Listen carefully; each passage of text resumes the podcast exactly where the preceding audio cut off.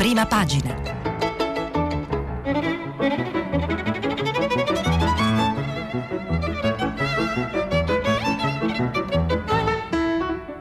Questa settimana i giornali sono letti e commentati da Luigi Contu, direttore dell'agenzia ANSA. Per intervenire telefonate al numero verde 800 050 333. Sms WhatsApp, anche vocali, al numero 335 56 34 296.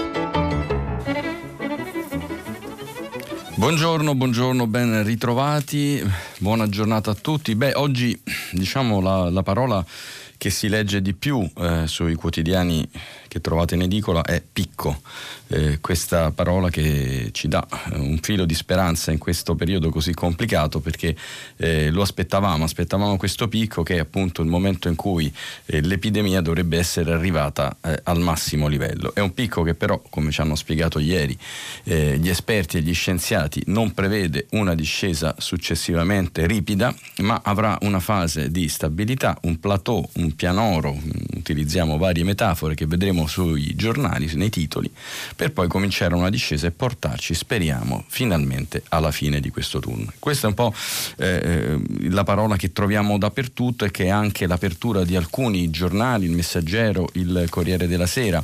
Eh, la Repubblica invece eh, si dedica alla questione delle mascherine e dedica la sua prima pagina a quella che definisce appunto la beffa delle mascherine, poi vedremo perché, mentre invece altri giornali, eh, come già eh, è accaduto ieri, eh, sono più focalizzati sul tema della crisi economica. Naturalmente il Sole 24 ore, il Foglio eh, che dedica eh, il suo editoriale alla trattativa in Europa, così la stampa che annuncia il piano del governo, il giornale che invece mh, eh, grida allarme stipendi, eh, appunto dedicata alla paura che questa crisi impoverisca la eh, popolazione. Il manifesto dall'altra parte invece definisce folle eh, la corsa degli imprenditori a voler riaprire, eh, mentre Verità e Libero non rinunciano alla loro polemica contro il governo, anche oggi eh, danno conto di alcune denunce che sono state fatte nei confronti del Presidente del Consiglio, Me, questo eh, la verità, mentre Libero mh, titola La resa del Conte, Lombardia e Veneto in rivolta. Quindi ancora giornali dedicati alla situazione economica, alla crisi economica, eh, il dubbio eh, e altri. Il Tempo fa una scelta diversa, eh, con un eh, articolo di Franco Bechis eh, denuncia una, eh, una, question- una, una, vicenda grave eh, perché sarebbe stato eh, autorizzato l'utilizzo di un farmaco che fa male da parte dell'AIFA, vedremo poi gli sviluppi, mentre gli altri giornali fanno scelte un po' diverse. vi cito il Fatto Quotidiano eh, che eh, è tutto incentrato sulla polemica eh, tra il governatore eh, della Lombardia, i governatori del nord e il governo. Eh, secondo il fatto il governo sta aiutando queste regioni e queste regioni se ne approfittano e lo attaccano. Avvenire fa una scelta differente come spesso fa e mette in prima pagina oltre a questi bellissimi tricolori a mezz'asta, ieri è stato il giorno del lutto nazionale, eh, anche eh, mette insieme tutte le iniziative di solidarietà eh, e titolo Adesso arrivano i nostri, appunto racconta come grazie alle donazioni e all'impegno di tante persone sono arrivati nuovi posti letto, strutture ed aiuti. Questo è un po' il panorama delle aperture ma vediamo un po' eh, di entrare dentro i quotidiani che anche oggi è stato difficile come dire, leggere e selezionare perché sono ricchissimi di approfondimenti, di notizie, di interviste. Eh, mi auguro di riuscire a offrire anche oggi un panorama completo per eh, terminare questa rassegna con un po' più di conoscenza e consapevolezza, che poi è quello che i giornali devono fare e che noi dobbiamo cercare tutti i giorni in edicola. Allora io comincio a raccontarvi la giornata di ieri utilizzando eh, il messaggero eh, che appunto ci, ci, parla dei dati che sono stati diffusi ieri e di eh, di questo picco. Il virus è flessione dei ricoveri, ma la guardia resta alta. Ecco, questo è l'altro tema perché tutti dicono attenzione, non è che siccome siamo arrivati al picco possiamo pensare che la battaglia sia finita. La percentuale di incremento dei nuovi casi positivi, scrivono Lorenzo De Cicco e Mauro Evangelisti a pagina 2 del Messaggero, scende al 3,9%, quello dei ricoveri all'1,4%. Il picco è stato raggiunto, anzi il plateau come lo definisce Silvio Brusaferro, presidente dell'Istituto Superiore di Sanità. E se il dato dei contagi è troppo legato a variabili come il numero dei tamponi effettuati, la casella di chi finisce in ospedale conferma che la diffusione del coronavirus non si è fermata, ma è comunque decisamente più lenta. Significa che ci avviciniamo alla tanta auspicata crescita zero? Sì, ma non sarà raggiunta in tempi rapidi. Non mi sembra realistico ipotizzare un azzeramento dei contagi per metà maggio, come letto alcuni studi, in alcuni studi, dice al messaggero Roberto Bernabei, membro del Comitato Tecnico Scientifico dell'Emergenza. Credo che fino a luglio avremo a che fare con il virus. Naturalmente non significa protrarre il lockdown di questi giorni fino all'estate. Il Comitato, ha raccontato Bernabei in conferenza stampa, sta lavorando per capire in quali fasi scandire una riapertura graduale, ma fino a luglio, stando alle previsioni, dovremo convivere con il Covid. Siamo arrivati a 20 giorni da quando è iniziata la stretta. Per questo sarà importante valutare nuovi dati che arriveranno nelle prossime ore per arrivare a una previsione più dettagliata. Bernabei che è direttore del Dipartimento delle Scienze dell'Invecchiamento del Policlinico Gemelli, ha, affiancato ieri pomeriggio il capo della Protezione Civile Angelo Borrelli nell'illustrazione dei dati sull'andamento del contagio. Più nel dettaglio, i casi attualmente positivi sono passati da 75.528 a 77.365, cioè più 2,5%. Eh, I casi totali invece aumentano del 3,98%, sono 4.053 in più del giorno precedente per un totale di 105.792. Costante e doloroso il numero dei deceduti. Ieri ne sono stati conteggiati 837 in più del giorno prima, per un totale di 12.428. Secondo le stime ultime rilevate dall'Istituto Superiore della Sanità, l'80 per 3 aveva più di 70 anni, ma ci sono già due casi di età compresa tra i 20 e i 29 e 25 tra i 30 e i 39. Per quanto riguarda i guariti, sono 15.721, ieri 1.109 in più. Raccontata in altro modo, dei 105.000 contagiati rilevati in Italia, il 14,9% è guarito, l'11,7% è morto, il 43% ha sintomi meno forti ed è isolato in casa, il 3,8% è in terapia intensiva, il 26,6% è ricoverato in altri reparti. I tamponi eseguiti sono 506.000, ma Borrelli ha precisato che ogni paziente positivo ne fa almeno 3. Flash dalle regioni. Il Lazio vede scendere l'incremento dei nuovi casi sotto il 6%, malgrado il nervo scoperto di RSA e case di riposo. In Lombardia sono diminuiti gli accessi alle terapie intensiva, in, in Emilia Romagna parlano del dimezzamento dei nuovi contagiati, di una discesa dell'inflazione ed è la prima buona notizia. Ecco, questo è un po' il, il, quadro, eh, il quadro della giornata di ieri, nella quale registriamo anche uno studio importante eh, dell'Imperial College eh, di Londra che, eh, secondo il quale eh, alla fine il contagio potrebbe arrivare a eh, moltissimi milioni eh, di italiani ed europei, ma fa anche un calcolo delle misure che sono state adottate, e, e adottate nel nostro paese e sostiene che la chiusura totale che è stata fatta in questi giorni nel nostro paese ha salvato ben 38.000 vite. Bene. Questo il quadro, diciamo, cronachistico della giornata di ieri. Entriamo un pochettino un po' in quelle che sono le valutazioni dei responsabili. Troviamo una intervista che Fiorenza Sarzanini del Corriere della Sera ha eh, fatto con il capo eh, della protezione civile Angelo Borrelli. Dottor Borrelli, quando ne usciremo? Non lo sappiamo. Una cosa però è certa, senza le misure messe in campo dal governo, le nostre strutture ospedaliere avrebbero sofferto molto di più e oggi conteremo un numero di morti decisamente superiore. Siamo al picco? Le analisi sulla curva epidemiologica aspettano gli scienziati del Comitato Tecnico Scientifico. Certamente c'è una frenata dei positivi che necessitano di cure ospedaliere e questo è un dato confortante. Vuol dire che nei prossimi giorni avremo un piccolo margine per consentirci di affrontare un'eventuale recrudescenza della curva. Ci sono state polemiche e scontri con le regioni. La macchina adesso funziona.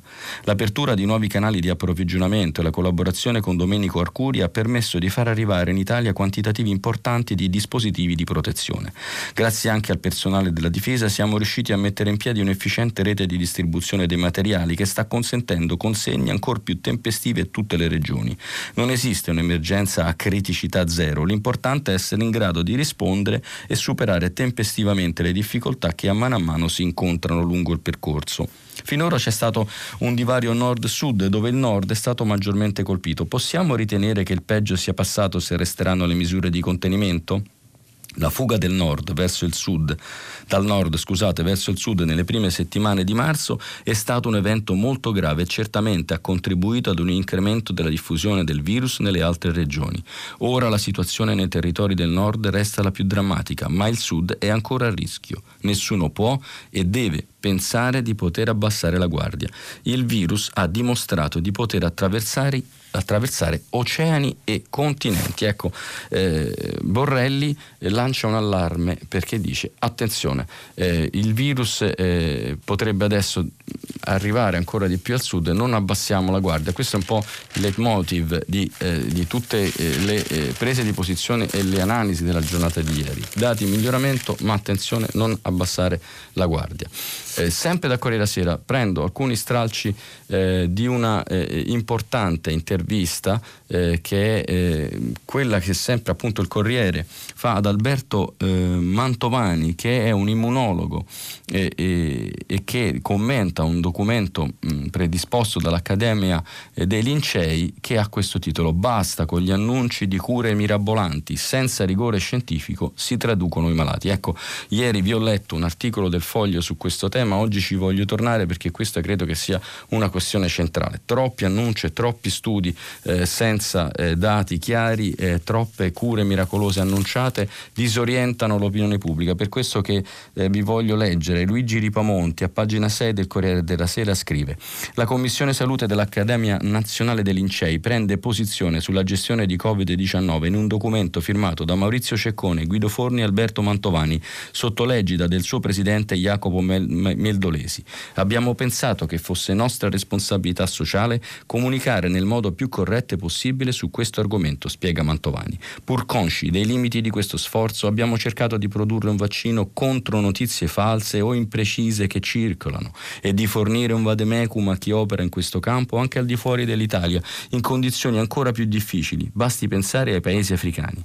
A che cosa si riferisce quando parla di notizie false? Una di queste ipotesi è, di queste è l'ipotesi che il virus sia stato creato in laboratorio, una falsità già circolata a proposito di Ebola, SARS, HIV, ma si potrebbero fare molti esempi. Nel vostro documento però parlate anche di terapie fatte da medici. Abbiamo cercato di fare il punto sottolineando la necessità di recuperare la centralità della metodologia della ricerca. Non è responsabile dichiarare di avere la cura in mano dopo aver visto due pazienti stare meglio. Così si nega il diritto alla speranza che si deve garantire medicina, ma chi prova nuove cure lo fa, se in buona fede, proprio per dare speranza. Anche in questa situazione è necessario trovare un equilibrio tra emergenza e rigore. Nel nostro documento non a caso facciamo riferimento a editoriali comparsi su importanti riviste scientifiche che concordano sull'importanza, anche nelle circostanze attuali, di seguire metodi rigorosi per poter aiutare i pazienti di oggi e di domani. Chi diffonde notizie di soluzioni mirabolanti senza evidenza scientifica tradisce i malati. Ma si possono invocare sperimentazioni controllate in emergenza? Provare non è meglio che non fare nulla?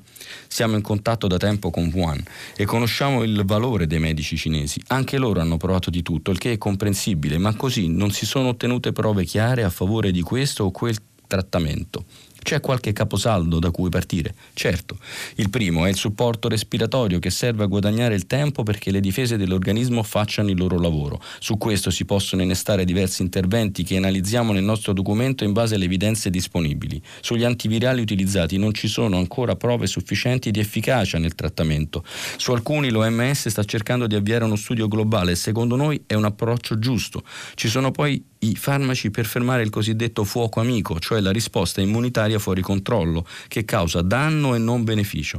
Tra questi l'ormai celebre Titocilizumab, che è entrato nelle linee guida cinesi all'inizio di febbraio dopo le sperimentazioni di Hawaii Wang nell'Università di Efei. Non c'è sicurezza che dia beneficio ad alcuni malati. Anche in questo caso però sono in corso studi clinici controllati per verificarne l'utilità. Bene, eh, l'intervista è molto lunga, ma insomma richiama l'attenzione di tutti noi al fatto eh, che bisogna fare molta attenzione, che la stessa comunità scientifica deve fare attenzione e una grandissima attenzione e responsabilità spetta a noi giornalisti che appunto dobbiamo eh, essere molto prudenti nel raccontare di, eh, di, di eh, nuove cure eh, che diano speranze, speranze eh, che poi restano deluse perché non è la strada giusta. vi cito un caso dal messaggero perché ci sono alcune oasi in Italia, Ferrara, Nemi, ci sono dei paesi dove non ci sono contagi e gli studiosi hanno cominciato eh, a studiarli. Mi sembrava interessante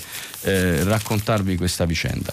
Eh, ieri è stata anche una giornata eh, importante a Milano nel nord, eh, lo racconta Repubblica, pagina 15, perché sono, sono partiti eh, due, due, nuovi ospedali costruiti in un batterbaleno. non siamo abituati nel nostro paese a vedere queste iniziative così efficaci e così rapide, mi piace sottolinearlo in una fase così complicata. A Milano è partito il nuovo ospedale lab con 205 eh, posti letto nei padiglioni della fiera, da lunedì i primi eh, pazienti, racconta Andrea Montanari su Repubblica, e Bergamo battuta One, otto giorni per costruire i reparti voluti dagli alpini. Questo è un racconto che fa Paolo Belizzi che vi eh, suggerisco di leggere, due buone notizie di reazione, di eh, efficienza eh, tra collaborazione, forze armate, solidarietà, eh, governo centrale e regioni, quando non si fanno polemiche e si cerca di andare al dunque, eh, un po' i problemi si risolvono. Sempre da Repubblica però vi devo eh, citare e raccontare la questione delle mascherine su cui il giornale viene proprio impostato dal direttore Carlo Veldelli che apre come vi avevo detto con il titolo La beffa delle mascherine l'autarchia che non funziona dall'Italia in sette giorni neanche una fornitura. Ecco questa è la denuncia eh, che eh, fa il quotidiano eh, La Repubblica con una inchiesta a tre firme Giuliano Foschini, Marco, Antona- Marco Mensurati e Fabio Tonacci che raccontano appunto eh, tutta la complessità di questi giorni eh, che ha portato poi le regioni a, eh, dire, a ehm, polemizzare con il governo, il governo eh, a difendersi, è stato chiamato il commissario Arcuri eh, proprio per cercare di mettere ordine in questa grande macchina che fa fatica a decolare. Sentiamo che cosa dice Arcuri in una intervista sempre su Repubblica, in questo bel paginone 2-3, eh, ehm, intervistato da Giovanna Vitale. Commissario Arcuri, se è vero che l'Italia ha in dotazione 300 milioni di mascherine, pari al fabbisogno dei prossimi due mesi, come mai gli ospedali continuano a denunciare di esserne sprovviste e la gente fatica a trovarle in farmacia? Siamo passati in una settimana da 330.000 a 2,4 milioni di mascherine al giorno. I dati non sono più un segreto, da oggi sono online. Il nostro lavoro sarà verificabile giorno dopo giorno. Il periodo più difficile è alle spalle. Forniremo al più presto anche chi lavora nelle farmacie. Faccio però notare che non è il governo né il commissario che deve rifornire per la vendita le 19.000 farmacia, farmacia e le 6.300 farmaci, parafarmacie italiane. Con i superpoteri che gli ha assegnato il governo potrebbe comprare senza gare, gare dispositivi di protezione ovunque, distribuirli utilizzando l'esercito, accelerare le certificazioni. Io sono il commissario italiano all'emergenza, non il nuovo padrone del commercio mondiale. Ho il potere di requisire in Italia e lo sto esercitando pienamente, non senza polemiche e con tanta difficoltà. Sempre lei. Martedì scorso aveva detto che il consorzio Moda sarebbe stato in grado di produrre mascherine made in Italy nell'arco di 96 ore. Finora neanche una è stata consegnata. Due gruppi di imprese italiane, quelle della filiera della moda e dell'igiene personale, hanno iniziato a produrre 400 mal- 450.000 mascherine da settimana. Tra due settimane saranno 1.450.000. Con il nostro lavoro e la disponibilità delle imprese stiamo dando vita a una filiera industriale che non esisteva nel nostro paese. Tra pochi giorni, alla fine del primo ciclo produttivo, le distribuiranno esclusivamente alla protezione civile e la prima fornitura di 250.000 mascherine prodotte in Abruzzo la l'azienda le regalerà alla sua regione. Istituto Superiore e INEL stanno ricevendo tante richieste di certificazione dei dispositivi di protezione delle aziende produttrici, con il risultato di creare un imbuto e allungare i tempi della distribuzione. Non c'è alcun ingorgo burocratico, facciamo parlare i numeri. Sono state presentate ad oggi 258 domande, 129 sono state già respinte per assenza di presupposti, 52 hanno ricevuto un parere negativo e 40 sono state autorizzate a produrre. Le altre 37 sono in valutazione. I, des- i dispositivi med- medicali, ossia le mascherine FFP2 e FFP3, sono di importazione cinese e la gara Consip per, ab- per approvvigionarsene è stata un fallimento. L'Italia ha il know-how per farle. In una settimana è stato varato l'incentivo Cura Italia, proprio per accelerare la creazione di un'offerta italiana di questi prodotti. In cinque giorni sono state attivate 1410 domande e pervenute 375 proposte di investimenti. Domani Invitalia approverà i primi 14 progetti. Stiamo davvero correndo. Ecco, questa è la risposta eh, del commissario Domenico Arcuri, al quale facciamo un grande in bocca al lupo e un grande augurio di riuscire a fronteggiare questa emergenza perché appunto eh, eh, il governo si sta muovendo, il commissario si sta muovendo, ma è vero che eh, ancora in alcune zone del paese eh, c'è, eh, c'è, un problema a rifornirsi, a reperire le mascherine, però eh, speriamo che questi dati che ci fornisce, che ha fornito Arcuri, eh, ci ci consentano, da, de, come dire, ci cons- consentano eh, a chi soprattutto ne ha bisogno di, eh, di trovarle e di reperirle. Allora, ehm, un altro aspetto che sta emergendo in questi giorni è che, come dire, eh, ha un aspetto che ha tanti risvolti e soprattutto un profilo etico è quello degli anziani, delle cure per gli anziani, della protezione degli anziani, della debolezza eh, degli anziani, un, dire, un profilo che è al confine tra salute ed etica e su questo eh, si sofferma Gian Antonio Stella eh, sul Corriere della Sera. La lotta per la vita e il diritto alla cura per anziani e disabili. Non discriminateli. Allora guai a tutti noi quando saremo vecchi e decrepiti. Se si possono sopprimere esseri improduttivi, allora sono Guai agli invalidi. Sono passati quasi 80 anni da quel 3 agosto del 1941 in cui il vescovo Clemens von Galen, il leone di Münster, scagliò la sua formidabile invettiva contro la selezione genetica dei disabili avviata da Hitler e spacciata per concessione di una morte pietosa alle vite indegne di essere vissute. E nessuno ha mai più osato teorizzare, ovvio, nulla di, sumi, di simile. C'è un'inquietudine crescente però tra gli anziani e i figli di un dio minore in tutto il pianeta, davanti alla rassegnazione, diciamo così, manifestata davanti alla ineluttabilità delle scelte di guerra imposta, imposte dall'onda assassina e dilagante del coronavirus.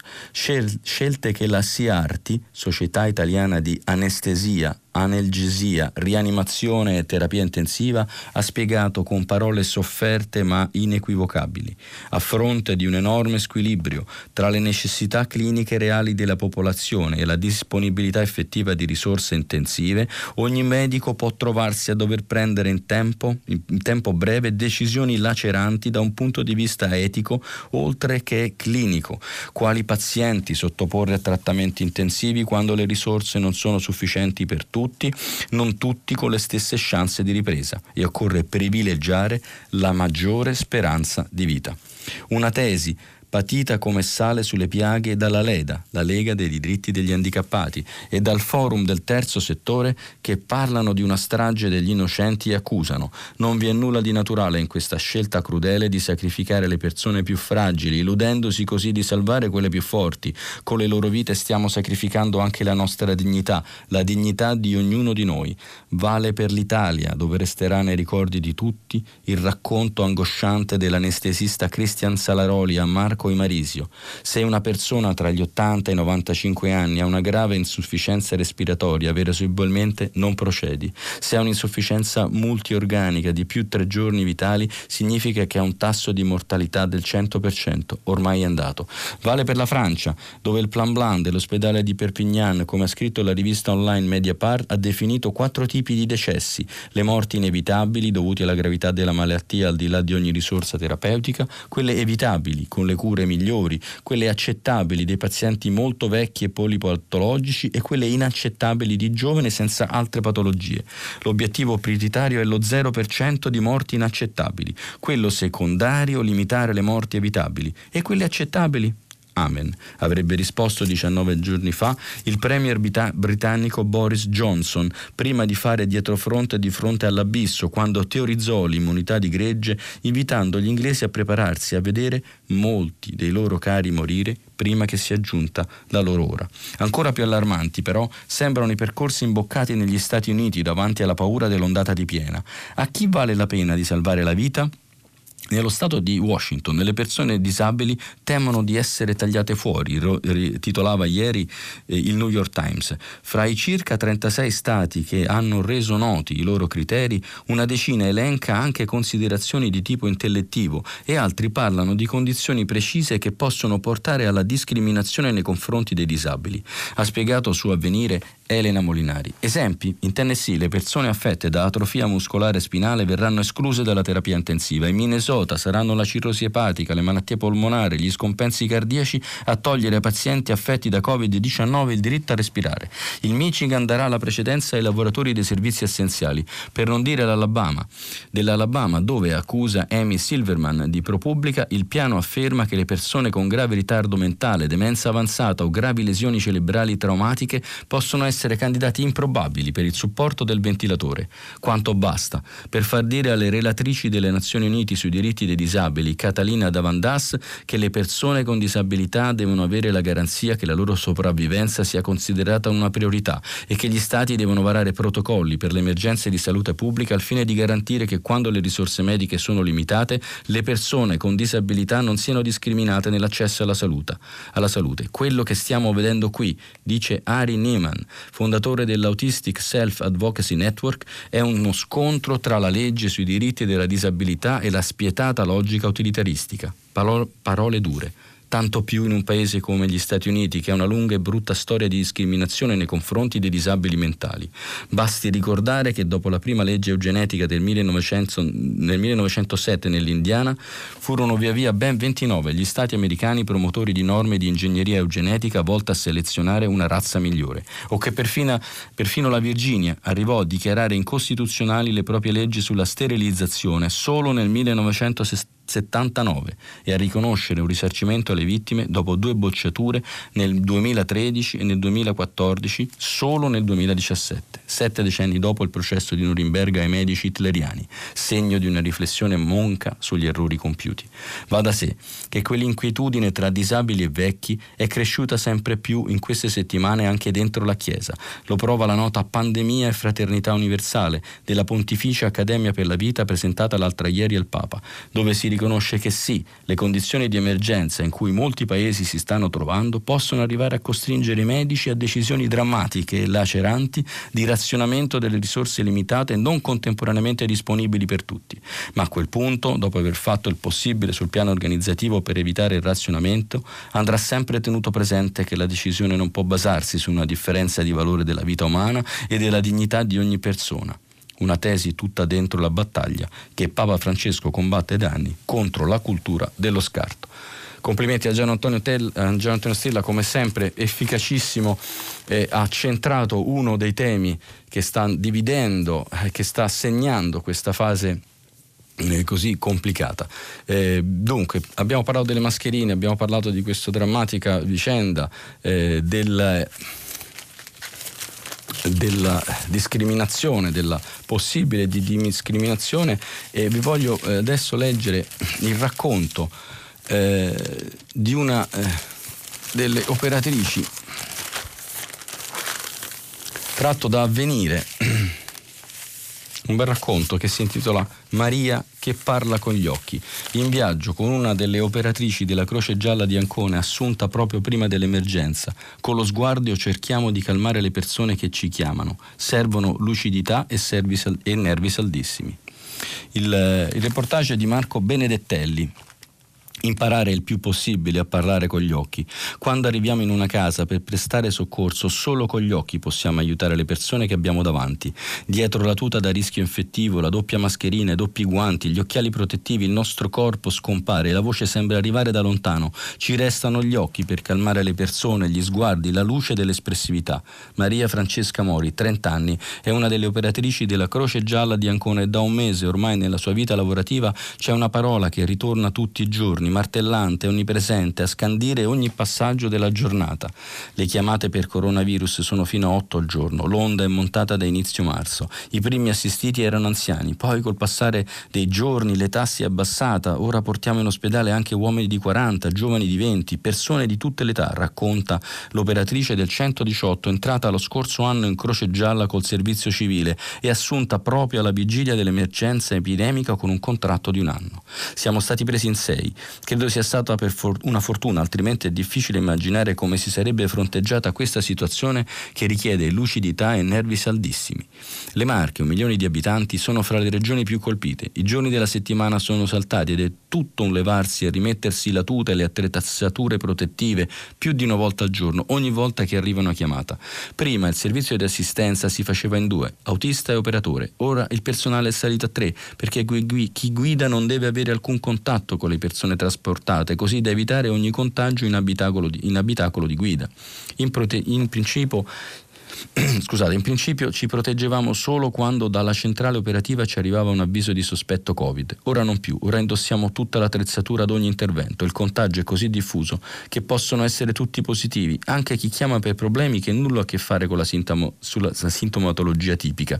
Sono giorni difficili, intensi, nei giorni di massima pressione, quando il caos era forte. Ho visto il reparto di pronto intervento Covid pieno all'inverosimili, con pazienti seduti in attesa di ricovero appena fuori dalla zona calda, quella dove in ospedale è accolta l'ambulanza. Durante le notti, mentre il personale medico gira infaticabile con addosso le tute protettive senza fermarsi un attimo, fuori dall'ospedale regionale di Torrette il silenzio lascia sgomenti.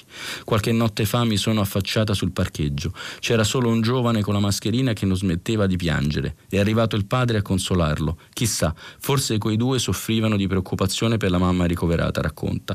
Entrare negli appartamenti, incontrare i malati, le famiglie resta una parte del lavoro a cui non ci si può abituare. Coperti da tute, si viene accolti in casa da sguardi di preoccupazione e angoscia. Ci sono uomini e donne soli o coppie di coniugi anziani, nuclei familiari dove i figli sono tornati a casa ad assistere i propri cari che hanno iniziato a presentare i sintomi. Si trovano persone a starsi a letto con respiro affannoso e la tosse. C'è la paura di lasciare la propria stanza per partire verso un ricovero percepito come un viaggio verso l'ignoto. L'angoscia a volte si fa vibrante durante il viaggio in ambulanza. Ho accompagnato signori per le scale di casa che scendevano con le proprie gambe. Qualche giorno dopo quegli stessi sembravano in buone condizioni. Sono finite poi in terapia intensiva. Mi domando ora come stiano. Questo è un virus imprevedibile. Penso tanto ad ognuno di loro il desiderio di incontrarli presto per strada e sorridere, senza più quella tuta protettiva.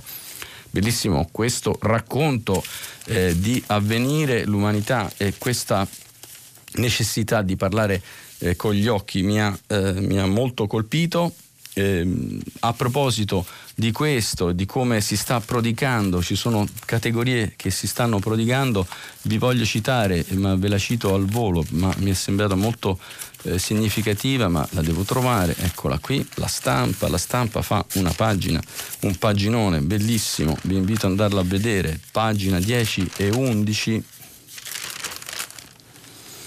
Noi lavoratori della notte nelle città impaurite dal virus con delle foto dedicate a, eh, ai poliziotti, agli agenti delle squadre volanti che dicono così la mascherina è diventata il nostro giubbotto antiproiettili, né turbini, le strade sono deserte ma con la gente a casa ci sono più rifiuti, i medici della terapia intensiva, turni notturni da 13 ore, ci manca il caffè al bar quando esco dal reparto e poi i rider migranti in bicicletta per consegnare il cibo. Così ringraziamo chi ci ha accolto. Foto e racconto pagina 10 e 11 della stampa, molto significativi.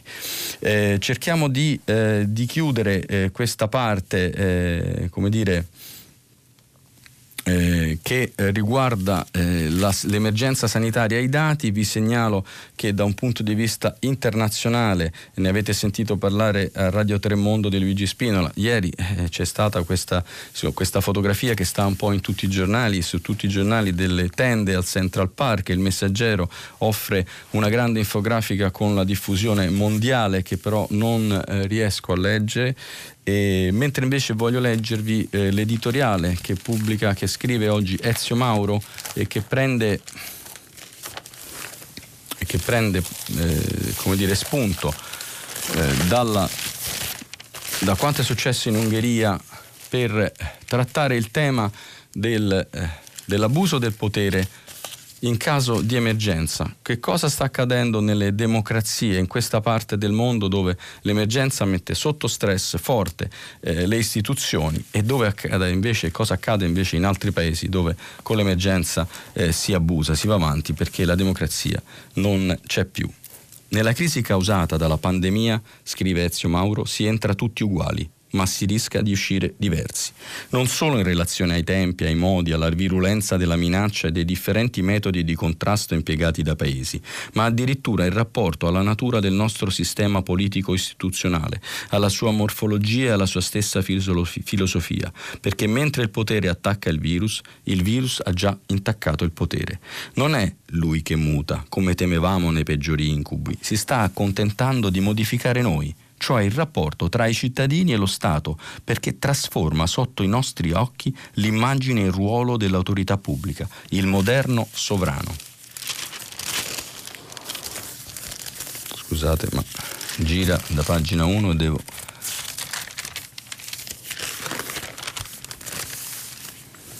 Non c'è dubbio che il carattere inedito e insieme mortale dell'infezione universale richiede uno scarto rispetto al ritmo normale dell'azione politica.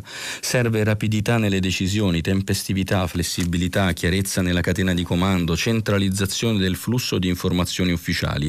La crisi verticalizza il meccanismo decisionale, mette il governo direttamente di fronte ai cittadini, personalizza nel leader la domanda di sicurezza, porta la popolazione a raccogliere le sue libertà attorno al potere legittimo. Non solo, il governo in queste circostanze particolarissime si trova a esercitare un potere esclusivo che viene prima delle scelte e delle decisioni e le determina.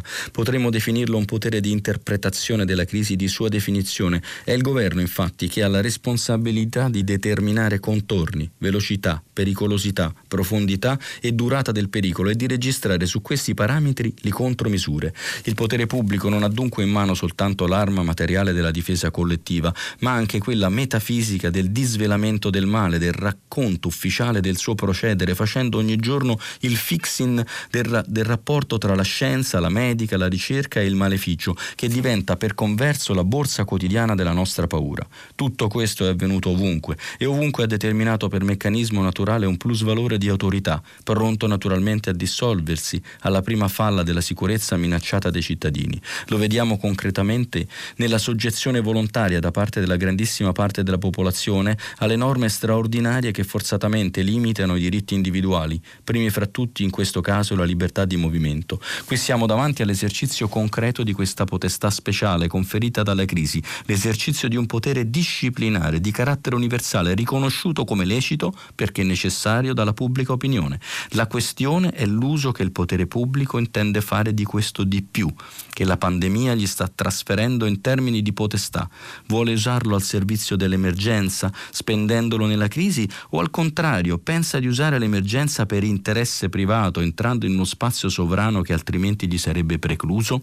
L'autogolpe del presidente ungherese Orban, subito omaggiato dai sovranisti di Casa Nostra, che si assegna poteri, po- pieni poteri limitati nel tempo, è la conferma del, tra- del tragitto tracciato per anni dalle democrazie illiberali che oggi trovano nella guerra contro il virus quel che cercavano in tempo di pace, e cioè la deroga permanente dal sistema dei controlli di legittimità delle corti costituzionali, di legalità da parte della magistratura e dal controllo politico del Parlamento e della libera informazione. In questo senso lo Stato d'eccezione compie il disegno autoritario dentro una, far- una falsa cornice democratica da due soldi. Non accontentandosi del potere legittimo che si è conquistato, il leader si appoggia alle paure dei cittadini per estrarre dal caos dell'emergenza le norme speciali che superano la norma ordinaria e fondano un nuovo ordine. Il messaggio per la nostra epoca è che in tempi speciali serve un governo speciale, capace di istituzionalizzare il dominio e purificare il comando, liberandolo dall'impaccio delle regole e dei bilanciamenti. La conseguenza di questo meccanismo psicopolitico è evidente. La democrazia, dice la lezione di Budapest, non è adatta a governare l'emergenza, funziona solo se deformata e ridotta a guscio vuoto. Siamo dunque davanti a un triplice confronto nella sfida tra gli, sfa- tra gli, stati e la pandemia. La risposta del sistema totalitario cinese, cinese quella autoritaria dei, dei nazionalismi liberali e quella apparentemente disarmata delle democrazie occidentali. Prendendo l'Italia come campione pilota di quest'ultimo campo, dobbiamo ammettere che il sistema sanitario ha tenuto. Il welfare ha dato un'altra prova di civiltà. La risorsa civile di generosità e solidarietà di medici e infermieri ha fatto il resto. Il governo ha compiuto errori, soprattutto all'inizio, ma vediamo giorno dopo giorno che li hanno commessi pressoché tutti i leader occidentali, che l'unica differenza è che altrove non ci sono politici ribassisti che minacciano commissioni d'inchiesta per il dopo. Nessuno da noi teme un abuso di potere. La realtà è che viviamo piuttosto uno squilibrio mai visto tra la debolezza del governo e della maggioranza e l'accumulo di potere che si raccoglie nelle sue mani. Ma non è in questo squilibrio la garanzia di un uso democratico dell'emergenza, piuttosto nell'auto autocoscienza del sistema, maggioranza e opposizioni, dover porre via, via nuovi limiti al potere man mano che la crisi lo rafforza. Limiti di tempo, di trasparenza, di controllo delle Camere e della pubblica opinione. È il meccanismo liberal democratico che regge la prova capitale dell'eccezionalità, con le sue tentazioni, una prova che vale per oggi e soprattutto per domani, quando rischiamo di trovarci in un continente dove lo stato di emergenza diffuso diventa il sistema permanente di governo e l'unica forma d'eccezione dove resiste è la democrazia liberale. Bene, Ezio Mauro, Repubblica, una lunga riflessione sul rapporto tra potere, democrazia ed emergenza. Eh, siamo, eh, siamo, andati un po' un pochino lunghi, abbiamo parlato del, degli effetti eh, dei divieti. Ieri è stata la giornata di una nuova circolare, una nuova circolare che eh, ha chiarito finalmente che eh, si può andare a passeggio con i propri figli, con il proprio figlio. Eh, questa circolare ha anche, come dire, eh, provocato qualche polemica con i governatori che sono preoccupati di un allentamento. A questo proposito, a proposito della circolare, vi leggo rapidamente un piccolo corsivo di Antonio Polito Manco i cani, si dice dalle mie parti, per definire una situazione che non si può augurare a nessuno. Così da ieri i possessori di bambini sono stati accomunati ai possessori di cani e possono fare un giro intorno al palazzo. Meno male, perché i miei figli chiedevano da giorni perché non compravamo anche noi un cane per passeggiare. Gli ho risposto che su Amazon non si può.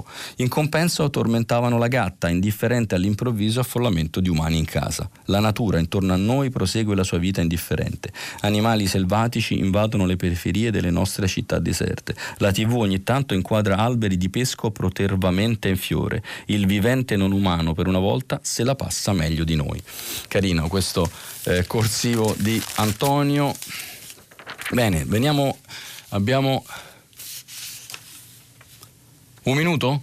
Eh, ci siamo allungati troppo, volevo raccontarvi eh, di, della parte economica, la parte economica era molto importante, ieri ci sono stati i dati della Confindustria che prevede un forte eh, calo del PIL, come racconta il Sole 24 ore, che ci dice anche con un bellissimo calcolo, eh, con grafici in prima pagina, che sono 18 milioni gli italiani che riceveranno in qualche modo misure del governo. Oggi è il giorno, come racconta Repubblica, dei bonus che l'Inps dovrà distribuire. il governo governo è al lavoro per il decreto di Pasqua, mentre continua eh, il lavoro del governo in Europa e delle segreterie eh, europee, dei governi europei per cercare di trovare eh, una soluzione eh, al tema del finanziamento dell'emergenza. Mi sono dilungato troppo sulla prima parte, quindi eh, di questa parte vi devo soltanto accennare.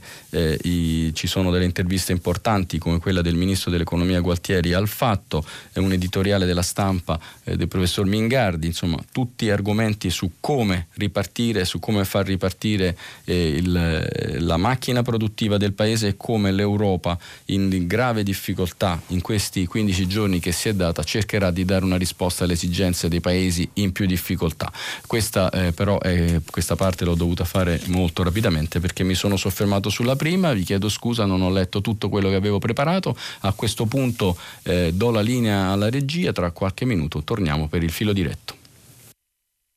Luigi Contu, direttore dell'agenzia ANSA, ha terminato la lettura dei giornali di oggi. Per intervenire chiamate il numero verde 800 050 333. Sms WhatsApp anche vocali al numero 335 56 34 296.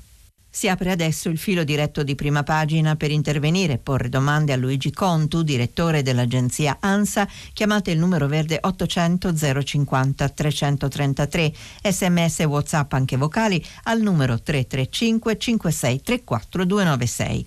La trasmissione si può ascoltare, riascoltare e scaricare in podcast sul sito di Radio 3 e sull'applicazione RaiPlay Radio. Bene, eccoci alla seconda parte di prima pagina eh, dedicata al confronto con voi ascoltatori.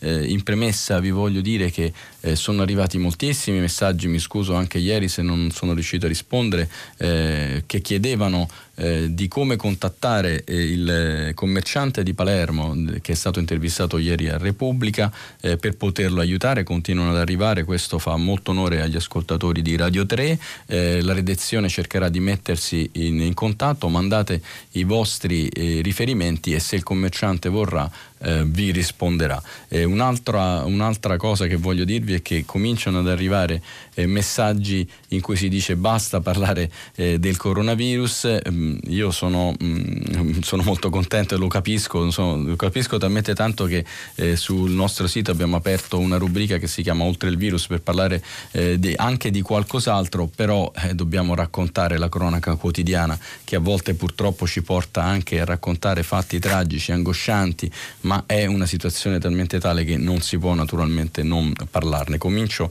eh, a leggervi anche un messaggio che è arrivato eh, che trovo sul PC, è un messaggio che viene da Torino eh, di Maria, eh, abbiamo parlato delle mascherine e lei ci dice che ci sono farmacie a Torino che vendono le mascherine a circa 10 euro ciascuna, la Guardia di Finanza è avvisata.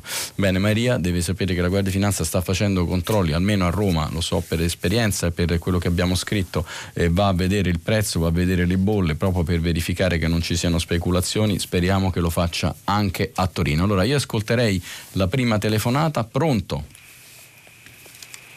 Pronto? Sì, pronto, buongiorno. Sì. Buongiorno, mi chiamo Cristina, chiamo da Milano. Buongiorno dottor Contu e buongiorno a tutti gli ascoltatori. Eh, io mh, mm, vorrei farle una domanda, non pretendo che lei abbia una risposta da darmi, ma volevo eh, con lei sollevare questo tipo di argomento, e cioè i portatori sani. Eh, sappiamo che i portatori sani sono individui che ospitano nel proprio organismo germi patogeni virulenti senza però risentire dell'azione morbosa.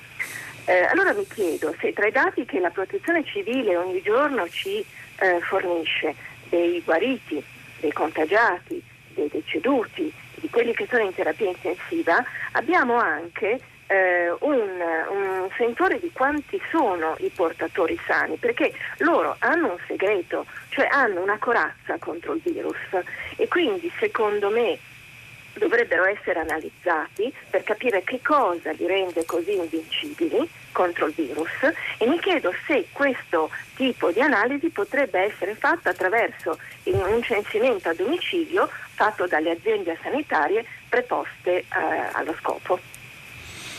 Bene Cristina, eh, non ho una risposta mh, mm, esauriente, posso dirle che è un tema enorme questo ed è proprio questo tema che dà grande incertezza eh, alla strategia che stanno adottando gli stati, perché il denominatore eh, di tutte le operazioni che si fanno su contagiati, ricoverati, positivi è incerto. Eh, purtroppo noi non sappiamo quante persone portatrici sane sono in circolazione e possono contagiare.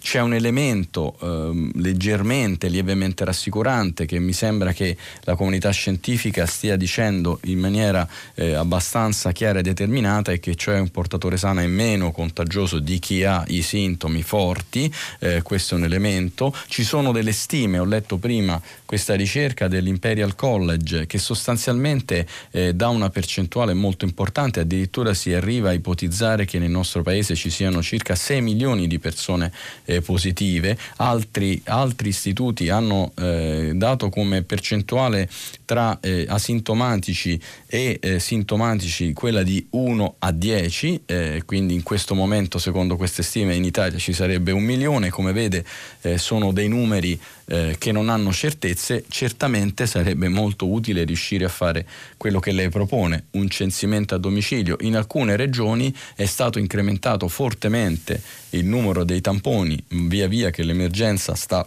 lievemente scemando proprio per cercare di evitare che persone sane possano andare in giro in, e infettare e soprattutto poi quello che dice lei, lo studio di queste persone un giorno sarà importantissimo per capire come si difendono. Complimenti perché la sua domanda era molto centrata. Andrei alla prossima telefonata, grazie.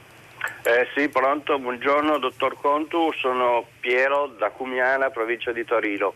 Io invece volevo commentare o perlomeno dare testimonianza dell'articolo bellissimo che ha letto di Stella perché eh, personalmente ho mia mamma in casa di riposo eh, da tanti anni, una persona di 92 anni che è un mese che io non vedo eh, perché ovviamente la casa di riposo mi ha invitato a non presentarmi. E tutto questo è perfettamente in linea con un tentativo di difesa nei confronti degli ospiti.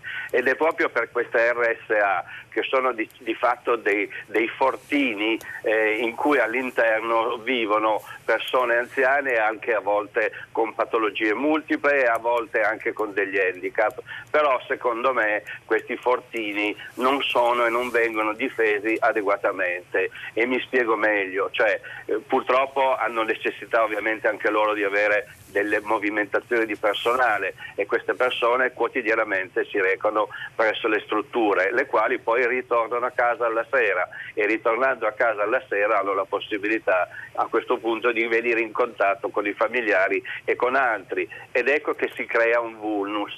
Questo vulnus purtroppo non viene secondo me adeguatamente sorvegliato da parte di quelli che potrebbero essere tutti i presidi utili e possibili per vedere di testare il personale ed eventualmente di metterli in condizioni di essere isolati rispetto al, ai degenti. Perché? Perché dal momento in cui la maledetta bestia entra all'interno di una casa di riposo è come se noi avessimo portato il fuoco dentro casa. Di lì in avanti diventa una strage. Ora, ci sono diversi sistemi, alcuni anche magari non particolarmente resi ufficiali, ma è importante che le direzioni sanitarie sanitarie abbiano la sensibilità di mettere in essere tutte le possibili azioni di test che la scienza offre. Ci sono dei test anche di tipo serologico che potrebbero in qualche modo dare testimonianza della, della presenza di anticorpi nei confronti del, di, questi, uh, di questi operatori presenti già per un avvenuto contatto e sì, questo sì. potrebbe già essere una discriminante. Signor Piero. Mi domando perché queste strutture non vengono difese come se fossero dei fortini che devono essere tutelati ad ogni costo. Sì, signor Piero, la ringrazio di questo intervento e proprio per questo ho letto l'articolo di Gian Antonio e lo trovavo veramente eh, centrato su un tema che ci sta dividendo nelle famiglie.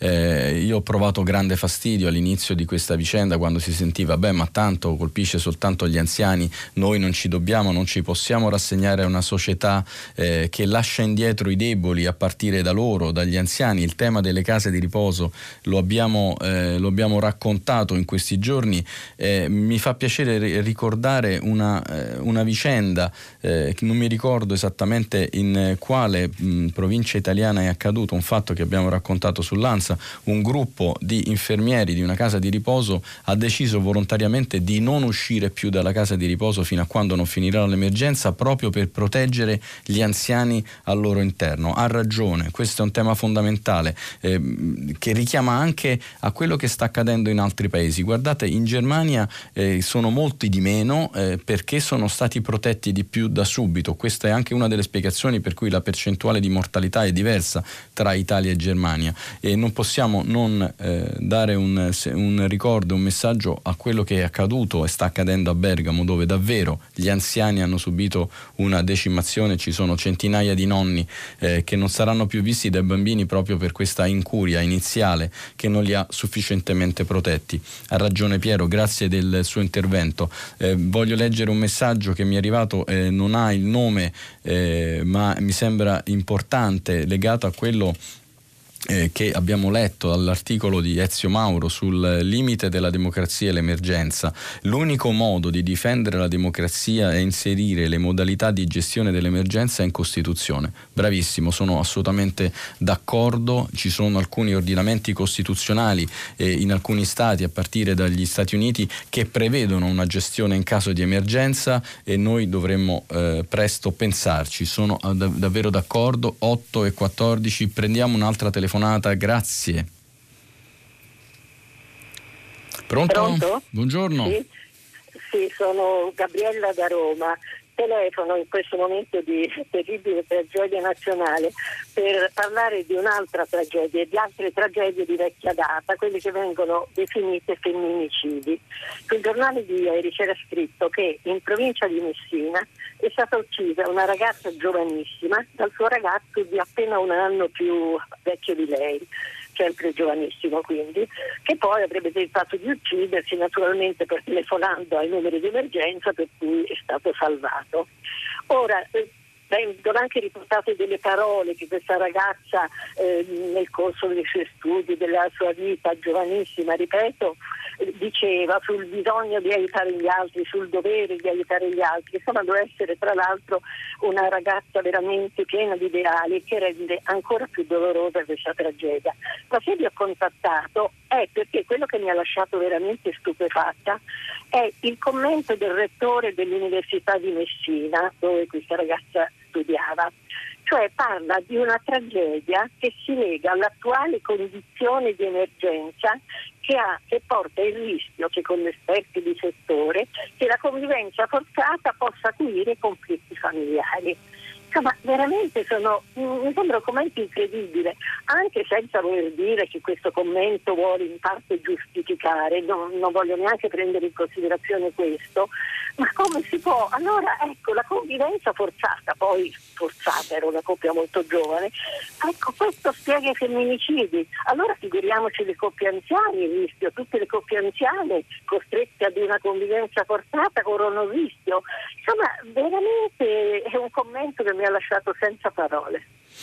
Ma ha ragione, mi lascia molto perplesso anche a me, il tema, il tema c'è tutto e, e, si è visto e ci sono state anche delle denunce perché tra l'altro nonostante appunto questa situazione di costrizione abbia provocato episodi gravissimi, incredibili come quello di ieri, le denunce in questo periodo sono calate, quindi evidentemente c'è una difficoltà all'interno eh, delle case, all'interno delle coppie, all'interno delle convivenze eh, che deve essere molto monitorata, eh, bisogna fare molta attenzione perché questa è una piaga eh, che va estirpata e che purtroppo in questo periodo potrebbe riprendere vigore. Sentiamo una prossima telefonata, grazie signora Gabriella, vediamo chi è in linea, pronto?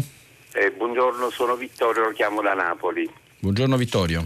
Salve, senta, allora volevo dire questa cosa, noi purtroppo stiamo facendo degli sforzi enormi per dare qualcosa in tasca alla gente che non riesce a, ca- a campare c'è un problema che già abbiamo vissuto nel passato quando è entrato l'euro, c'è stato un incremento indiscriminato dei prezzi e indietro non si torna.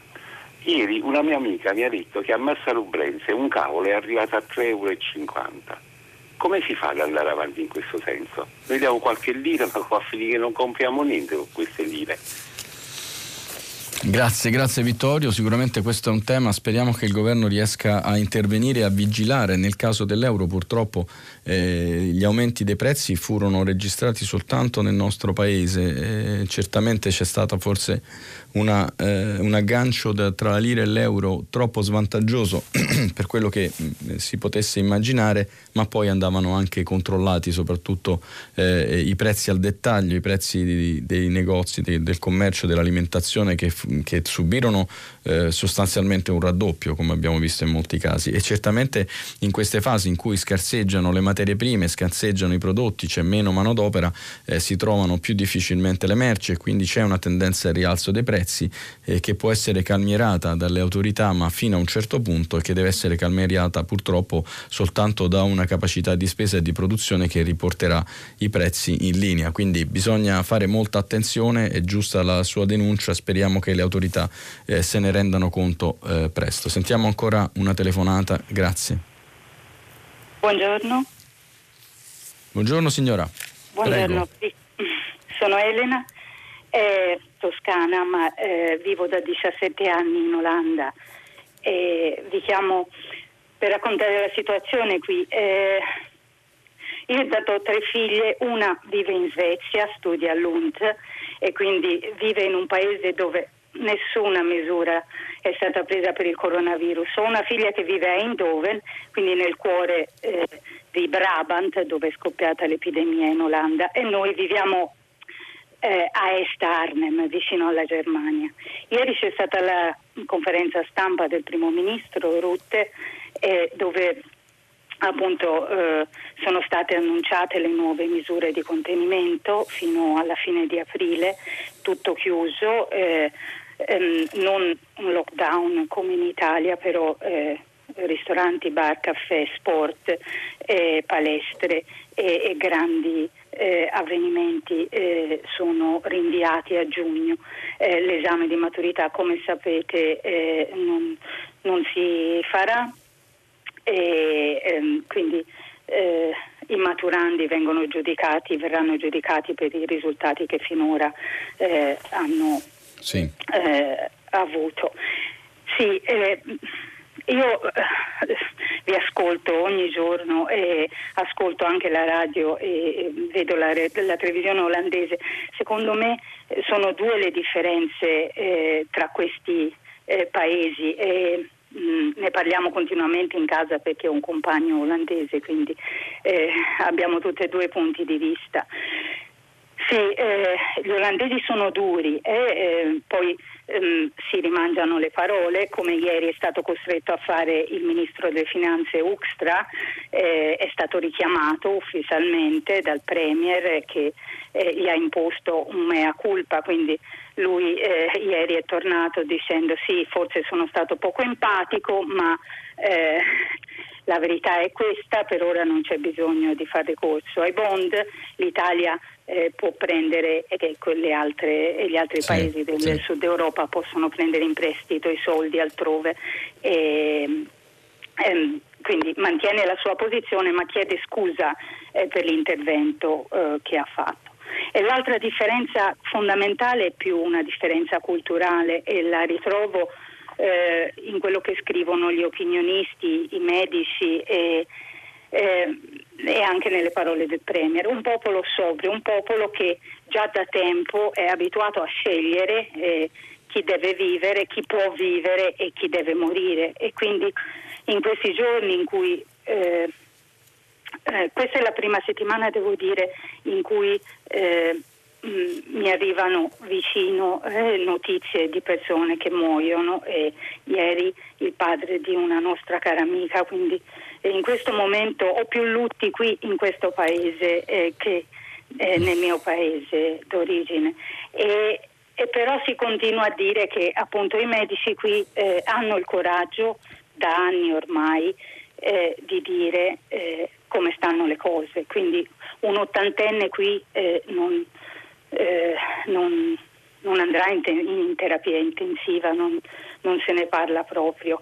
E nei te- telegiornali si intervistano le coppie che ancora possono uscire, si siedono sulle panchine al sole e il giornalista gli chiede voi eh, eh, cosa farete eh, in caso di malattia. No, no, noi eh, eh, siamo già d'accordo con i nostri figli, eh, noi eh, non vogliamo vivere persone sane, quindi questa è, è, è, secondo me la cosa più, ehm, sì, eh, più forte in questo momento. Grazie, Se ne grazie. parla esplicitamente di questo. Grazie Elena, uh, uh, con il suo racconto di quello che avviene nella sua famiglia in Olanda eh, eh, ha ripercorso un po' anche le letture che abbiamo fatto oggi tra la questione dei deboli degli anziani e la questione degli aiuti, della um, solidarietà eh, tra i paesi europei.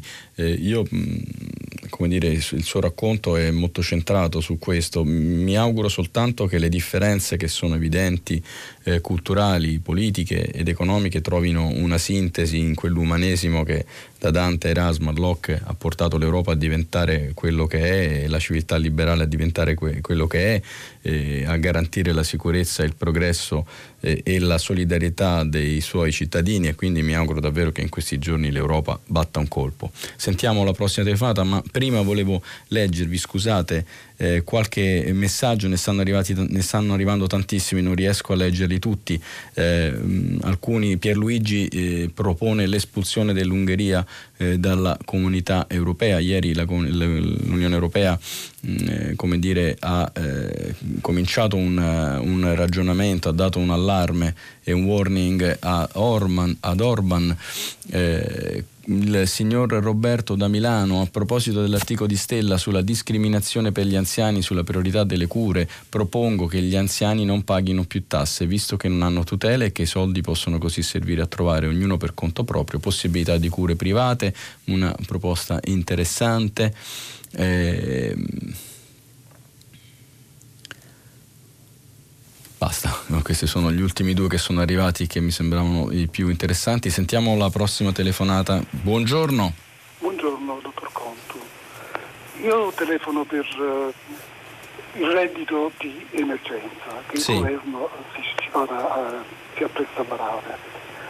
Mi rendo conto, io sto al sud, quindi la lascio immaginare che ho direttamente conoscenza delle problematiche eh, rispetto al, alla possibilità di vivere delle persone in questo periodo. Allora io dico eh, sì, sì, al reddito eh, di cittadinanza, o cioè al reddito di emergenza o di solidarietà. Preferisco quest'ultimo termine perché non evoca eh, temporaneità del provvedimento. Però eh, contemporaneamente non, non, voglio pagare anche eh, la criminalità o chi sta in nero, cioè non voglio che domani, dopo che questo, eh, queste, queste, risorse che pago pure io, vanno ad alimentare eh, il nero o il grigio che vuole, come se nulla fosse accaduto. Cioè questo è, è sbagliatissimo. Allora vuol dire che insieme a questi provvedimenti per far vivere la gente necessariamente da fare, è, è così pure necessario subito mettere a, a zerare la soglia di liquidità prevista e il costo delle transazioni, cioè questo significa che dobbiamo incentivare le transazioni con carta di credito. In questo modo domani ci troveremo con una, che, che intanto si stroncherà completamente o quasi del tutto la grande criminalità. E lo stesso vale per il nero o il grigio. Quindi voglio, voglio pagare perché è giusto che questa gente questo periodo non ha entrate, quindi è giusto che si vada incontro. Però il governo con la stessa fermezza dovrà azzerare la liquidità, la soglia di liquidità e il costo delle transazioni, in modo da subito far emergere eh, il nero e stroncare le gambe alla criminalità. Grazie, grazie per questo suo intervento, Sono, condivido questa sua posizione, chiaramente è un momento molto complesso e soprattutto nel mezzogiorno, ma non solo, c'è un, un, un alto livello di lavoro nero eh, per il quale pagano soprattutto eh, i deboli, nel senso che chiaramente i datori di lavoro magari in alcune occasioni se ne approfittano, ma eh, i, i, giovani, i ragazzi, i precari eh, hanno lavoro in nero e, e, sono in grave difficoltà, quindi eh, bene farebbe e spero che faccia il governo a intervenire anche su questa fascia che fino adesso non è stata toccata da, dalle, dai sussidi e dal sostegno, allo stesso tempo eh, potrebbe essere questa un'occasione per far emergere eh, tanta, appunto, tanto lavoro in nero, eh, far emergere entrate fiscali che fino adesso sono scomparse e, e certamente il sistema dei pagamenti digitali è uno di questi. Lei sa che ci sono tante resistenze, un po' di contante è necessario, ma comunque io sono d'accordo tendenzialmente con eh, la necessità di fare uno sforzo in, eh, questa, eh, in questa, direzione. Messaggio che leggo, eh, i padri costituenti intenzionalmente non inserirono in Costituzione norme emergenziali. Per le emergenze debbono essere sufficienti necessariamente il Parlamento, costituzionalmente primus inter pares, e il governo. Sì, è vero, è vero, ma in questi giorni con un'emergenza eh, così grave abbiamo eh, assistito a un dibattito approfondito eh, tra i, i costituzionalisti e anche all'interno del governo eh, sul rapporto che il governo deve mantenere con il Parlamento, sul ricorso a eh, provvedimenti legislativi che non passano attraverso il Parlamento e non sono passati attraverso il, il Parlamento, decreti che hanno limitato fortemente le libertà costituzionali e se non passano eh, per il Parlamento è un tema. Quindi forse su questo eh, una riflessione secondo me eh, andrebbe fatta. Prossima telefonata quando siamo arrivati alle 8.30. Prego. Buongiorno, dottor Confu, sono Gianfranco, chiamo da Castelbuono in provincia di Palermo. Eh, sono il direttore artistico di un festival, un festival musicale che si tiene appunto a Castelbuono dal 1997. La mia riflessione prende spunto da un, articolo di Pierluigi Battista di qualche giorno fa sul Coursera, sì. il quale appunto aveva proposto, ha proposto la istituzione di un fondo per la cultura, una sorta di bond per mm, supportare economicamente i vari enti e le organizzazioni che gravitano nel mondo della cultura. Certamente è un'iniziativa pregevole perché appunto è una crisi, quella che attanaglia il mondo della cultura e che mh, mm, ha, ha, tutte le attività bloccate da febbraio, quindi ben prima che eh, il, il eh, lockdown in Italia si estendesse a tutte le ordinarie attività economiche e sociali. Ma ciò che innanzitutto in questo momento serve al mondo della cultura è chiarezza, chiarezza normativa, perché di fatto molte organizzazioni, molti enti che stanno pianificando cercano di pianificare le prossime attività eh, nei prossimi mesi, quindi in estate, in autunno, hanno necessità appunto di capire eh, quale sarà il, il proprio futuro. E, ehm, mh, faccio qualche esempio per un'organizzazione come la nostra eh, che ha molti contratti internazionali, quindi c'è anche un'ulteriore complicazione eh, da questo punto di vista. Un conto è una risoluzione per, mm, del contratto per, forza, per causa di forza maggiore, oppure eh, annullare l'evento per una scelta dell'organizzatore. Nel primo caso ovviamente si può in qualche modo ehm, eh, eh, alleggerire le conseguenze economiche di una perdita che in ogni caso ci sarà, nell'altro caso invece tutti i depositi che sono stati pagati eh, dovranno necessariamente eh, essere eh, eh, dati appunto alla, alla controparte. E questa chiarezza fondamentalmente normativa nasce anche da alcune affermazioni che sono state fatte ad esempio dal consigliere del ministro Speranza, Walter Ricciardi, che ha parlato, ha annunciato in una dichiarazione alla stampa che il, um, alcune attività, tra cui concerti, spiagge, bar, rimarranno chiuse per lungo tempo. Oppure eh, se mh, guardiamo, leggiamo le polemiche di queste ore in cui la circolare ministeriale che ha permesso ai genitori delle passeggiate con, ehm, per i bambini in prossimità delle abitazioni è già stata subito contestata da alcune regioni e ci ricordiamo ad esempio anche la questione che è sorta tra la Regione Lombardia, le ordinanze della Regione Lombardia con appunto i decreti ministeriali. Tutto sommato, quindi c'è un'esigenza economica drammatica perché il settore culturale in questo momento è totalmente bloccato, dietro ci stanno veramente una miriade di eh, soggetti, lavoratori che non hanno alcun tipo di reddito, ma soprattutto in questo momento chiediamo ci possano essere dei provvedimenti che non, vengono, eh, che non siano appunto arbitrariamente eh, appunto interpretati o dalle regioni contraddetti perché eh, la pianificazione delle attività che in questo momento possono essere salvate se ci sono le condizioni appunto di salute che gli esperti riterranno, ovvero iniziare a pianificare, a zerare tutto eh, ed evitare, ridurre al minimo delle eh, perdite economiche che in questo momento inevitabilmente tutto il settore sta soffrendo. La ringrazio.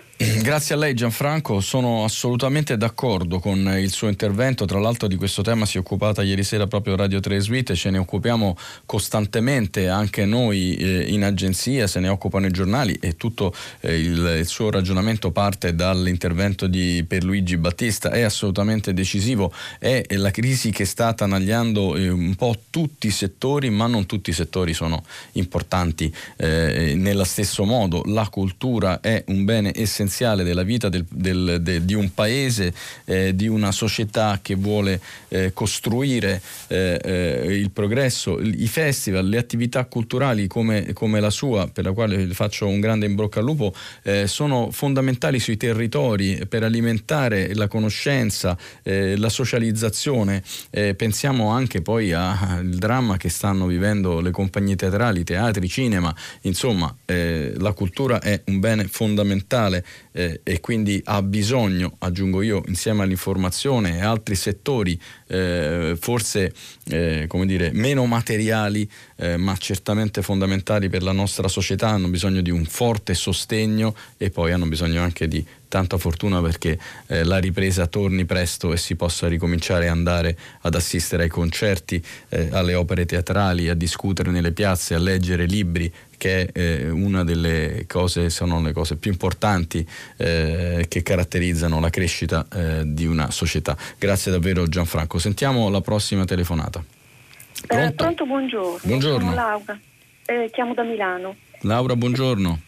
Senta, io volevo manifestare la mia preoccupazione per questo provvedimento relativo alla possibilità da oggi che i genitori possano accompagnare i bambini per brevi passeggiate all'esterno la mia preoccupazione nasce dal fatto che temo che non tutti siano in grado di interpretare correttamente questa indicazione e che questo possa, soprattutto in alcuni contesti sociali e culturali dove la vita di strada, per esempio, è una, una quotidianità, possa essere una, inteso come un liberi tutti. E quindi mh, mm, mi preoccupa molto eh, perché temo che possa essere un allargamento con le conseguenze che possiamo immaginare.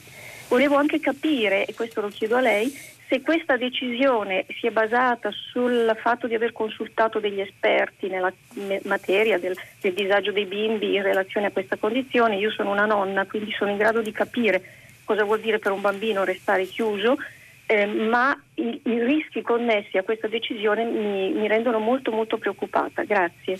Laura, grazie, capisco, capisco questa preoccupazione, è, mm, è, chiaro che in alcuni contesti eh, e soprattutto a seconda della capacità di discernimento e le responsabilità delle persone questo potrebbe essere eh, un elemento di eh, una qualche preoccupazione, ehm, allo stesso tempo eh, come lei giustamente dice, essendo nonna è evidente che eh, il bambino ha bisogno eh, di uscire, eh, sebbene eh, protetto, sebbene in condizioni di sicurezza. Io credo che questa sia una norma di buonsenso, del resto eh, veramente stride eh, quanto ci ha scritto con delizia Antonio Polito il fatto che si potesse uscire con il cane e non con il bambino, chiaramente il cane deve fare bisogni e tutto quanto, però ecco era una situazione onestamente forse troppo eh, forzata, comunque eh, per rispondere alla sua domanda finale, certamente tutte queste circolari, tutti questi provvedimenti vengono presi avendo ascoltato il Comitato Tecnico Scientifico e quindi credo, anzi certamente ci sono anche psicologi eh, che lavorano all'interno di queste strutture di consulenza al governo. Eh, veramente c'è da fare un appello a tutti eh, eh, ovunque, da ovunque ci ascoltano perché la passeggiata sia davvero in sicurezza, sia vicino casa, eh, non aumenti i contatti sociali perché poi dopo si portano dentro le proprie famiglie. Questo credo che sia il, il maggior deterrente eh, per ciascuno di noi per continuare ad avere atteggiamenti eh, disciplinati. Leggo un messaggio, si può ancora parlare di unione quando si sente che gli anziani sono considerati indegni di cura e soprattutto si può parlare ancora di civiltà? Io credo di no. Giovanna, eh, sullo stesso tempo, sullo stesso tema eh, eh, c'è un, eh, un messaggio eh, noi anziani non siamo deboli, siamo stati fortunati a raggiungere la nostra età, insomma questo è un tema che eh, ha suscitato eh, molto, eh, molto, dibattito. Eh, ci dice CB, io non metterei in giro la balla che gli anziani e i disabili non vengono curati, queste teorie sono gravi e non sono supportate da dati reali, non facciamo allarmismo, eh, non, non, dobbiamo fare allarmismo, ha ragione CB, ma dobbiamo eh, vedere e raccontare che c'è un tema, un tema che non è che è nato da nulla, ma è nato da alcune prese di posizioni, da alcune inchieste e, e come ci ha documentato Gian Antonio Stella anche da alcune decisioni eh, che riguardano gli Stati Uniti. Insomma, questo tema della debolezza, della difesa dei deboli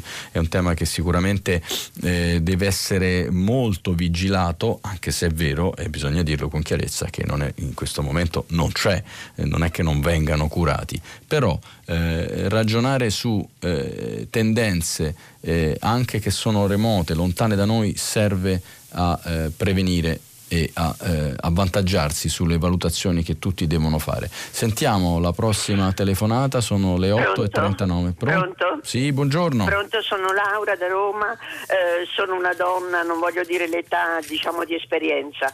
Eh, buongiorno Laura. Eh, buongiorno, ehm, purtroppo devo dire invece che è difficilissimo farsi visitare dalla dottoressa di, della mutua. Io ho dovuto chiamare in questo mese dove non sto bene due volte il medico da fuori, 150 visita eh, senza ricevute, senza niente e, e, quindi la dottoressa mia non visita, addirittura la ricetta me la manda in farmacia, la devo mandare a prendere in farmacia, io sono sola, ehm, ho delle patologie, ho avuto la polmonite polmonite, ho la bronchite cronica e, e, al limite mi dà il consiglio dell'antibiotico per telefono. Non dite, eh, diciamo così, non stupidaggini, però non, non, tutti sono veri. A me è venuto a, a, visitare un medico della mutua ma di un'altra zona, però si è fatto pagare.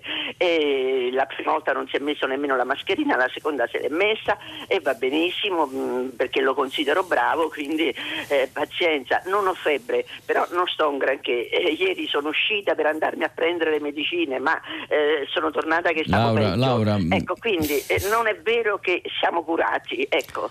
Allora Laura, lei pone un tema che conosco, conosco perché ho anche io una mamma che magari è anche all'ascolto e che saluto e che ha bisogno. È vero, in questa fase soprattutto nelle grandi città c'è una difficoltà a trovare eh, le cure diciamo, eh, dei medici di base perché sono molto assediati e, e devono dare eh, dire, ascolto a una massa di persone molto più importanti, tutti eh, sono preoccupati e sentono i sintomi, quindi questo è un tema eh, la ringrazio di questa telefonata, bisogna eh, che raddoppino gli sforzi e devo dire che la maggior parte dei medici in questa fase li sta raddoppiando. Se possiamo prendere ancora una telefonata, sono le 8.41, però eh, chiedo a chiunque sia in linea di essere breve. Pronto?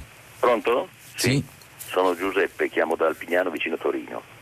E sono in pensione ma da, per 35 anni ho lavorato come guardia parco al Parco Nazionale del Gran Paradiso, quindi la mia domanda ha un certo tipo. Io mi chiedo e le chiedo se eh, quanti si sono resi conto che questa pandemia globale ha reso ancora più evidente che sul nostro pianeta può esserci salute e vita solo se l'equilibrio tra uomo e natura non viene stravolto.